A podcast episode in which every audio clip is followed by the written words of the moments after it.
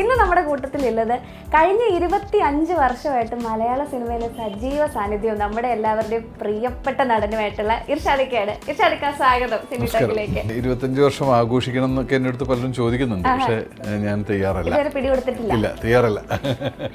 ഞാൻ ഈ അടുത്ത കാലത്ത് ഞാൻ അങ്ങനെ വലിയ വിശ്വാസിയൊന്നുമല്ല. എന്നാൽ ഫ്രൈഡേ വെള്ളിയാഴ്ച ജുമാക്ക് പറ്റുന്ന ദിവസങ്ങളിലൊക്കെ പോകുന്ന ഒരാളാണ് എന്റെ നാട്ടിലൊരു പള്ളിയിൽ ഞാൻ ഈ കറുത്ത മുണ്ടെടുത്തിട്ട് പോയി. അപ്പോൾ അവിടുത്തൊരു ഒരു കാക്കന്റെ അടുത്ത് ചോദിച്ചു ഇതെന്താ കറുത്ത മുണ്ടൊക്കെ എടുത്തിട്ട്? ഇത് സ്വാമിമാരെ എന്ന് ചോദിച്ചു. ഞാൻ പറഞ്ഞു പെണ്ണുങ്ങൾ തല മുതൽ കാൽ വരെ കറുത്ത പറന്നിട്ട് അങ്ങ് കുഴപ്പമില്ല. നമ്മളൊരു അരയ്ക്ക് താഴെയുള്ള കറുത്ത മുണ്ടെടുത്താൽ നിങ്ങൾക്ക് എന്താ പ്രശ്നം എന്ന് ചോദിച്ചപ്പോൾ അതോടെ തീർന്നു. അപ്പോൾ അങ്ങനെ ഒരു രാഷ്ട്രീയമുണ്ട് ഇതിന്. മെമ്മറീസ് എന്ന് പറഞ്ഞ സിനിമ കഴിഞ്ഞ ശേഷം ജിത്തു പുതിയ സിനിമ. അപ്പോൾ എന്നോട് ജിത്തു ചോദിച്ചു എന്താണ് ഇഷ്ടമുള്ളൊരു ക്യാരക്ടർ? പറയുന്നത് ഞാൻ പറഞ്ഞു എനിക്കൊരു ലീഡിങ് പോലീസ് വേഷം ചെയ്യണമെന്ന് ഭയങ്കര ആഗ്രഹമുണ്ട്.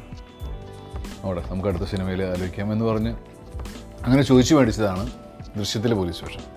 പക്ഷേ ആ പോലീസ് വേഷം ക്ലിക്കായതോടുകൂടി നിരന്തരം കുറേ പോലീസ് വേഷങ്ങൾ വരിക എന്നുള്ളത് സ്വാഭാവികമാവും. ജിത്തു തന്നെ അടുത്ത സിനിമയിലും പോലീസായിട്ടാണ് വിളിച്ചത്. ബിഗ് ബ്രദർ എന്ന് പറയുന്ന സിനിമയിൽ താടി ഉണ്ടായിരുന്നു. അപ്പം ഞാൻ ബോധപൂർവം താടി വെച്ചു. ശ്രദ്ധിക്കാൻ ഞാനിത് താടി വെച്ചോട്ടെ. ആ താടി വെച്ചു ആ ക്യാരക്ടറിന് താടിയാവുന്നുണ്ട്. അത് എന്തുകൊണ്ടെന്ന് വെച്ചാൽ പോലീസ് വേഷങ്ങൾ നിരന്തരം വന്നുകൊണ്ടിരിക്കുകയാണ് അപ്പം ഞാൻ താടി ഉണ്ട് കേട്ടാ എന്ന് പറഞ്ഞ് അങ്ങ് ഒഴിവാക്കാലോ എന്ന് വിചാരിച്ചിട്ടാണ്. അപ്പോൾ ചില സ്ത്രീകളെന്റെ അടുത്ത് പറയുന്നുണ്ട് ബാലൻ നായർ മറ്റേ ടി ജി രവിയൊക്കെ ബലാത്സംഗം ചെയ്യുന്നൊക്കെ നമ്മൾ സിനിമയിൽ കണ്ടിട്ടുണ്ട്.